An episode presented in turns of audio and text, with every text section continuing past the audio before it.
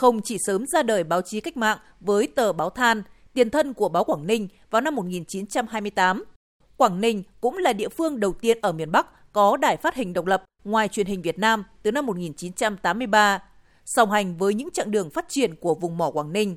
Ngày 1 tháng 1 năm 2019, Trung tâm Truyền thông tỉnh Quảng Ninh đi vào hoạt động sau khi hợp nhất 4 cơ quan gồm Báo Quảng Ninh, Đài Phát thanh và Truyền hình, Phòng biên tập Cổng thông tin điện tử tổng hợp thuộc Văn phòng Ủy ban Nhân dân tỉnh, Báo Hạ Long thuộc Hội Văn học Nghệ thuật tỉnh.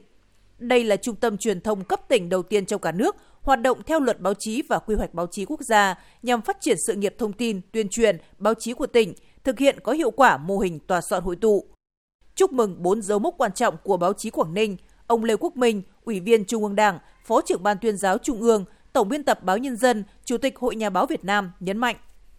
Mô hình Trung tâm Truyền thông Quảng Ninh, nó là cái mô hình lần đầu tiên được đưa vào thử nghiệm cũng rất là độc đáo. Ở góc độ của Hội Nhà báo Việt Nam, chúng tôi đánh giá thành công cái hiệu quả của báo chí Quảng Ninh trong suốt một cái chặng đường à, rất là dài vừa qua. Tuy nhiên, à, chúng ta không thể dừng lại. Dừng lại là thụt lùi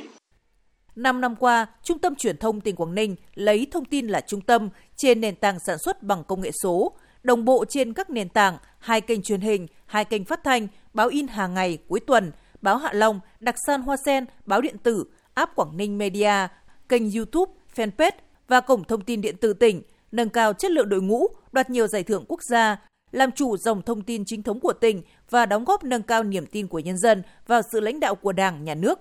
Định hướng trở thành một cơ quan báo chí đa phương tiện, Trung tâm Truyền thông Quảng Ninh tiếp tục xác định đón đầu xu hướng phát triển mạnh mẽ của công nghệ thông tin và vai trò của báo điện tử, mạng xã hội, nâng cao chất lượng sản xuất và phát sóng chương trình truyền hình.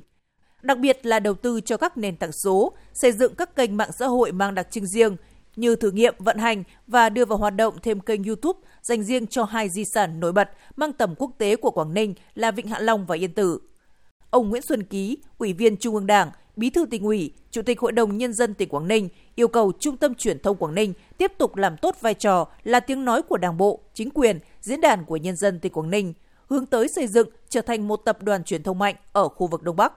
Khẩn trương xây dựng chiến lược phát triển Trung tâm Truyền thông tỉnh với tầm nhìn đến năm 2030 để chủ động nắm bắt, đuổi kịp, tiến cùng các xu hướng vận động báo chí truyền thông thế giới, đưa Trung tâm Truyền thông tỉnh trở thành một trong đơn vị đi đầu đột phá trong thực hiện chuyển đổi số trong hệ thống các cơ quan đảng, chính quyền của địa phương và trong hệ thống báo chí truyền thông của cả nước.